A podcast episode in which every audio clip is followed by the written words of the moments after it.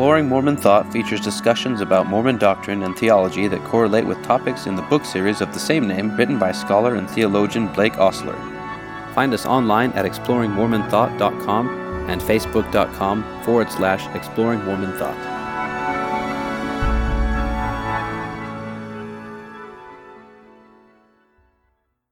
Welcome to Exploring Mormon Thought.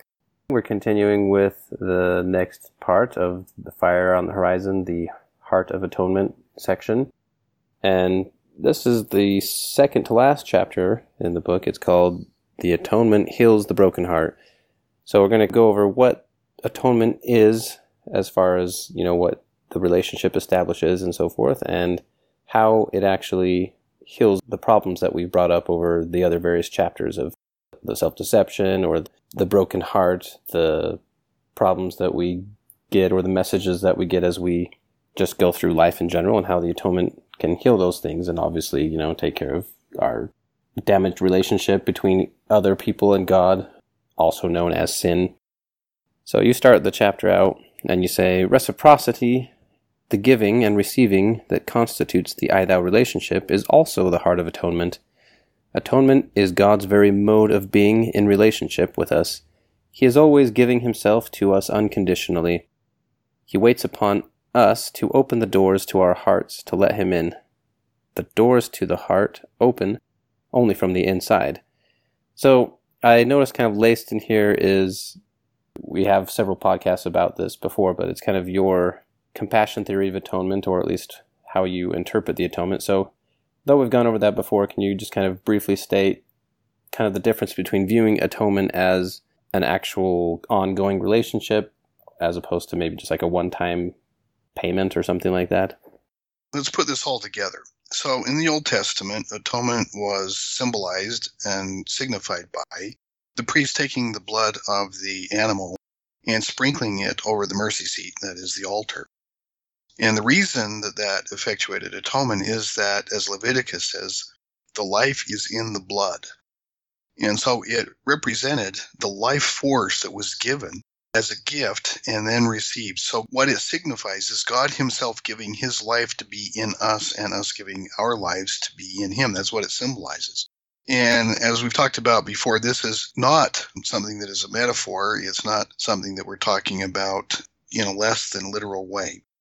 We're talking about literally sharing our life, energy, intelligence, power, knowledge together so that our personal being extends beyond who we are and what we are in our bodies and interpenetrates one another so that we literally live our lives in each other. The life of Christ enters into us. That's what it means to be a Christian. A Christian is a person in whom Christ lives and who lives their lives in Christ.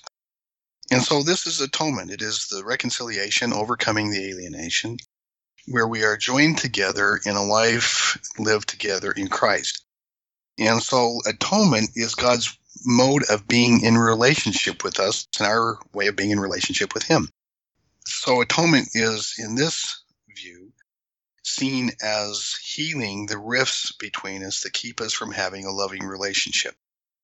And that requires that we remove from ourselves everything that gets in the way of a relationship of unconditional love. That is where we accept each other without conditions. We'll talk a little bit more about that, but that's called grace. So another word for unconditional love is grace. And another word for the moment that we open our hearts to let Christ in is justification. When Christ enters into us because we have opened to receive him. So it's a double movement. Christ has given himself to us, and we open our hearts to receive him. Now, this opening of our hearts is also literal. It doesn't mean we take the pumping blood part of our body out and open it up. At the very core of ourselves, there is a spiritual instrument, is a metaphor, but there's the spiritual reality about us that senses the truth, that senses love, and that, that shares, where we literally, and again say literally, knowing a lot of people use the word literally and they don't mean it. But we literally open our hearts to share our lives so that we let ourselves out. The energy of our lives intermingles with the life of Christ that then enters into us. It enters into us so that the light of Christ is in our countenance and we begin the process of sanctification, that is growth in the light. So when we open in that moment of opening, we are justified. That means that God deems us to be worthy of relationship with Him. But that's how any person relates when they relate in unconditional love. And so God is accepting us. And this is all part of the atonement. In fact, this is the effectuation of the atonement. So, with that idea of justification being, at least I've heard you say before, it's, it means in right relationship or the correct type of relationship with God. It's a term that really doesn't find much purchase in the Mormon scriptures outside of uh, D&C 20, where both justification and sanctification are used. But the term justification just doesn't get used in this sense in the Book of Mormon at all. It doesn't really get used outside of D&C 20 in this sense in the rest of the Doctrine and Covenants. And so I'm reflecting on the Pauline scholarship and, and really focusing not on just Pauline scholarship, but the scholarship that focuses on Paul's authentic epistles and recognizing that Paul was, before everything else, a Jew who converted to Christ and still saw the world through Jewish eyes. And so, what the new perspective on Paul has brought to us, and this, you know, that represents decades of, of scholarship and the best scholarship, in my opinion, it reflects that to be justified is to be accepted in right relationship. Now, to be in right relationship is a reciprocal relationship because God covenants to be our God and we covenant to be his people. And for Jews, they're his people merely because they're born as part of his people. But for Christians, we become his people by having faith in Christ and accepting Christ into our lives. Let me make a distinction between Pauline scholarship, which is the scholarship that just reflects on the epistles in the New Testament, and the scholarship that focuses on the historical Paul, because not all the epistles that are attributed to Paul in the New Testament were written by him. And so we have this wonderful flourishing of scholarship that has come to essentially a consensus that what justification is really about is healing the relationship and being in right relation. All right, and then with that, you take that definition and then explain what this moment of justification is. So you say the moment of justification occurs when we recognize that we judged ourselves to be unworthy of God's presence. And repentance then is the beginning of accountability for our judgments, or more accurately, the beginning of giving up and letting go of all judgment of others. And I would imagine that includes ourselves. So, in taking accountability for making those judgments, we let go of the blame and judgment that cast us into the world of cause and effect that we talked about on previous podcasts, or the I it relationship. We see that we are not the mere effect of what others did to us. We are accountable for our feelings. We are accountable for the acts that separated us and created barriers between us. We chose to have the feelings of guilt and unworthiness. No one else can cause these feelings but us. Thus, we can cease blaming others and stop judging ourselves as unworthy of God's presence. And when we do that, I guess we're just letting go of all that stuff and letting the relationship that's already being offered to us from God or and or Christ, I guess. And then rather than fighting that, we're fully letting it in and then returning it. Yeah, it reminds me of a story. A woman was complaining to her husband. You know, when we were young, you, you, you always used to sit real close in the car and you'd put your arm around me. And what happened to the days when we sat so close and next to each other? And he just looked at her and said, I didn't move. You know, he was driving and she's the one who moved over to the far seat. So and it's the same with God. God didn't move. God hasn't never stopped loving us. He's never stopped accepting us in just the way that a parent would accept any child. And so the barriers between us and God are of our own creation, of our own doing. Now, we've talked about how they're natural. They're part of the human condition as we grow up. We naturally create these barriers to protect our tender hearts. We naturally create these barriers to protect our egos that we create to take our place that we think are authentic when in fact they're just a big fraud. And so what we're really doing is letting go of all of that. We're letting go of the judgment of both ourselves and of others. Reminds me also of the scripture where Mormon says that those in judgment will judge themselves to be unworthy in his presence, and they would fain rather have the rocks fall upon them to hide them from God than to be in his presence. But it's not God who is causing, you know, wants the rocks to fall upon us to hide us from him. That's the story of Adam and Eve. Adam and Eve, us, we are Adam and Eve, chose to leave God's presence. They chose to hide. It wasn't God who chose to hide. It's Adam and Eve who chose to hide. And that's extremely significant because the act here is one where God honors our choices. And in choosing to hide, God is recognizing They don't feel comfortable with me. They don't feel comfortable in my presence. I see this all the time. It's when you've got somebody who is is truly messing up their lives in the presence of somebody who's totally dedicated and loving, and it's like I don't even feel good being around them. It just I feel judged all the time.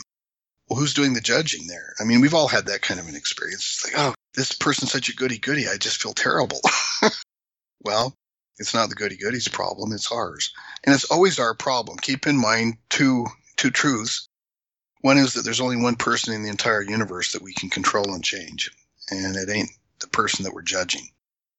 And the second is that in the presence of love, we can give up all judgment.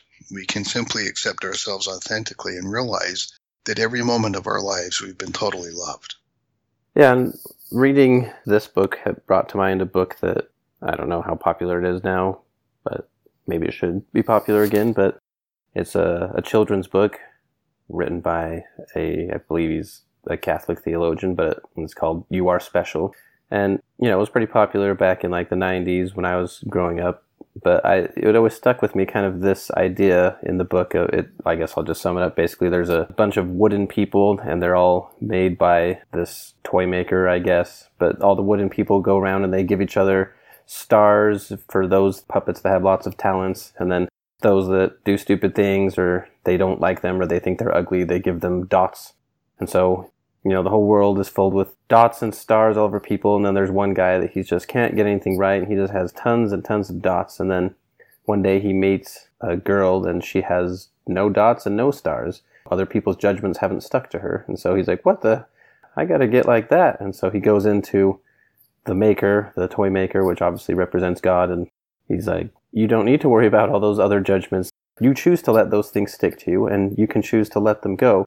And when he does that, they don't just all fall off at once. When he leaves, only one little dot falls off because the maker says, you know, just keep coming back to me, and eventually you can get work through all those things. So I've always found that like a pretty good metaphor for this type of relationship atonement, where it's like as we come closer to what Christ is offering us, we can let go of those judgments that we let other people stick to us to define our identities. And I don't know, I just always like that book. Yeah, and this approach appropriately focuses on love. And that is, I mean, we've all had people that we just adored, and, and you know, they can't do any wrong. If they do something that other people see as wrong, we say, you know, you just don't really understand. And so we refuse to judge them. We see them as God sees them, really. And this is important because that's how God sees us. He sees us always in full understanding. There's this uh, Buddhist aphorism that to understand all is to forgive all. I tend to believe that that is true, and that if we had walked, you know, fully in another person's shoes, we wouldn't be judging them at all. Instead, we would be standing in total awe and excitement and just be filled with love for them. And so that's how God is with us. And it's difficult sometimes to realize that that's the case. We've all done things that we're not proud of. Some of us have done really heinous things. I mean, things that not only we're not proud of, but we know that we deserve to be uh, kicked around for it a while. And that's the whole point of grace. It's like in Alma 41, if you demand justice, you'll get justice, but that's not really what you want because you'll get justice too. Instead, what we do is extend mercy to each other we extend this kind of forgiveness because that's what love does. Love doesn't keep score. It doesn't keep track. It doesn't care who called last. It doesn't care who's done the most. Love is giving and forgiving. So forgiveness means to give in this sense before anybody even does anything to deserve it. we forgive them. We give them what any person deserves in terms of being loved because all persons are worthy of love. I mean, I use this example. Take the most heinous person who's ever lived. Most people come immediately up with Hitler or something like that. And yet God loved Hitler. It's a stunning reality. And Hitler had a lot of repenting to do. It may be impossible for him to do it in numerous lifetimes. But the fact is, is that he's somebody's child. He probably believed that what he was doing was the right thing, you know, as twisted as he was it's not my place to forgive Hitler for what he did, the kind of heinous things that he did to the Jews and, and homosexuals and, and, you know, the gypsies and so forth. It's just unspeakably evil. When we stare evil like that in the face, that we begin to understand what divine love really is, because it's just impossible for us to love a person like that, but not for God. And you give a couple metaphors. You say refusing to forgive is like taking a poison and then waiting for the offending person to die. Whereas forgiving is like letting go of a heavy lead weight that we've been carrying around for no real reason. We just hold on to it. We just refuse to put it down. And you say, Indeed, the experience of forgiveness feels light because we are literally letting go of the past that has held down and kept us from moving forward. Forgiveness feels light because light enters into us and we are enlightened. I've had that experience. Like, I don't generally hold grudges, but I have, you know, not noticed sometimes of either a judgment of someone or even just kind of being mad at a situation and then finally letting that go. It's, you know, it's not about the other person. It's about you holding on to it. It's like, my goodness, like, wow. It wasn't about them ever. It wasn't about this other thing or the world in general. It was, it was about me and like just this feeling of justice. You know, I deserve this justice. I deserve to be mad. I'm, it's okay for this. And it's like, maybe I am justified in some way, but it didn't help. Right. And, and I think we've all had this kind of an experience if we've lived long enough. I'd like to believe I don't hold grudges, but sometimes I find myself letting go of a grudge that I didn't know I had and how, you know, liberating that truly is. And sometimes it's a matter of a different perspective, but very often it's just a matter of saying, you know, I can't carry this anymore. Uh, people often say, well, I take this weight and give it to Christ. Bottom line is, is he doesn't need to carry the weight either because, you know, it's really all made up. Our feelings are our own creation, our feelings of being wronged, our feelings of needing justice and so forth. We freely choose to create those and to carry them with us. We can also freely choose to forgive. It's simply an innate, inherent power that we have as human beings that are children of our Father in heaven. A person who hasn't experienced this would be well advised to work at it. I don't know how you work at forgiving. If you've got to really work at forgiving, what it's telling me is that you're not forgiving. You can't try to forgive. That's the worst thing of all. You try to forgive, but you just can't quite bring yourself to let go. But we all know the sweetness of really, truly, honestly, authentically just giving up on it because we just can't do it anymore. And at that point, we realize that the divine love that Christ was teaching, and this is the most amazing thing about Jesus, in my opinion, the kind of love that he taught was just so amazingly expansive and accepting and healing. And that's what the atonement is. He gives his life to enter into us. And if we just open to let him to enter our life in all of its power and in all of the beauty of forgiveness, then it empowers us to realize that we don't have to carry this at all. It's not a burden that we have. It's just something we've insisted because we're too darn stubborn to let it go. And so atonement is the healing of these relationships. And atonement can't be simply a relationship between us and Christ. It's a relationship between us and everybody who is living and who's ever lived. Forgiving our parents, forgiving the generations that came before us whose bad habits, warts, and, and secrets we've inherited. You know, the family dysfunctions and the incredible bad things that continue to happen in families. The only way we can break that chain and break the cycle is letting go and not being a part of that chain of causality. So that's what atonement is. And and notice how we talk about it. I can't move forward because I've got so much weight that's holding me down. Well, that's what it means to be damned. To be damned means to be stopped in your progress of moving forward. And so persons are damned who refuse to forgive. They're damned when they refuse to move forward and let go. Because all of these things, the past holds us back. And we just set ourselves in the stream of causation which binds us to the past in a way that we just can't overcome. We've talked about that. But the fact is, is that we're free to act for ourselves, to act and not merely be acted upon. We're free in this context to choose life. And in choosing life, to accept the life of Christ, to live a co shared life. This is a reality. And those who don't know this reality haven't yet fully experienced what it is to be a Christian because the fact is that a, a, Christian knows the vibrancy of this life and dwelling, know the vibrancy of the light that enlightens, know the vibrancy of the love that leads to this kind of authentic forgiveness. And it's part and parcel of opening to let others in and letting down the walls and gates to let ourselves out to be truly in connection with other people. And so I'll say it again. The focus of the I thou relationship is neither the I nor the thou, but the hyphen that's in between them that joins them. That's where the I thou relationship is found. All right, and then next you paint kind of a, a beautiful picture of what life can be like when you live in this mode. And so, since we let go of guilt, you say, Because I am not guilty, I can let go of the past and live in the here and now as little children do. To be childlike is to live life in the joy of innocence, in the purity of life lived here and now. Children simply trust. They do not analyze their experience, they simply live it. Children do not worry about what others think of them. If they say the wrong thing, they simply speak the truth as they see it. They do not withhold their love until it's safe. They simply give their love freely. They are not laden with guilt. Little children do not engage in pretense or worry about their self image. Because their hearts are open, little children are already partakers of the atonement. As it says in Matthew 19:14, for such is the kingdom of heaven.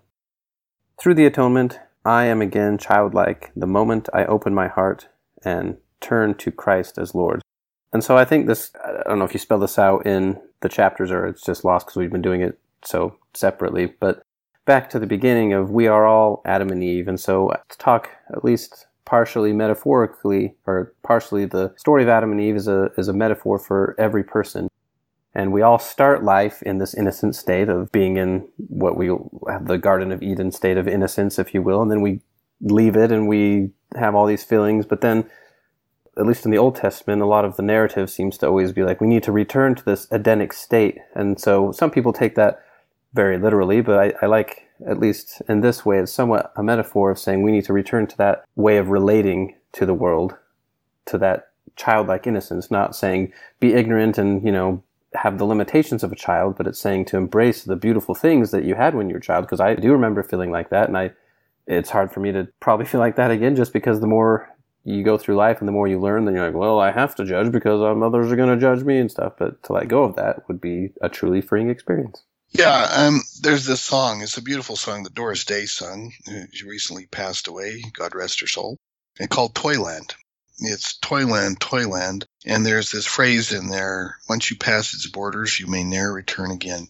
So when we're kids, we all remember just losing ourselves playing with some toy or making something up and just losing ourselves in the day, experiencing play. And, you know, adults don't play like that.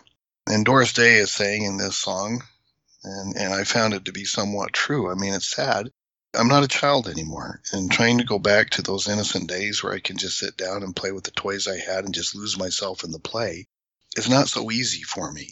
But then, you know, you all have seen me. Let me get a train. Let me get a remote control car. Let me get, I still have my toys. And I've discovered that I can be a little child again. You know, just doing the kind of things that I truly love to do. Now, I do it as an adult. I can't be a child anymore because I have a full life of experience. But that makes it all that much sweeter. And so we can be little children again. And what it means is we don't become head cases analyzing other people and judging them and placing people into categories of our own making so that the world consists of the categories we create for it and everybody gets placed in their own little pigeonhole for us. And we just let go of all of that. And instead, we allow people to reveal themselves to us in their fullness of their personhood. That's what the encounter in the thou relationship is about. It's also what the encounter in love is about. Because when we truly love a person, and here's the amazing thing, we all want this. It's, it's, you know, what we all desire. I don't want to be held in my past. I don't want to be judged by my worst moment. I don't want to be judged by the things that I'm not proud of. I want you to leave me room to change and grow and be a better person than I've been. We all desire that. And so let's give each other that freedom, that love that allows us to not be damned where we are. Because when we judge people, we refuse to see them as the dynamic reality that they are growing and changing and meeting life's experiences and learning from them. Let's not hold each other in our past, but most certainly let's not hold ourselves in our past. Let's not define ourselves by where we've been. Let's define ourselves by the free choice where we act for ourselves and we're not merely acted upon.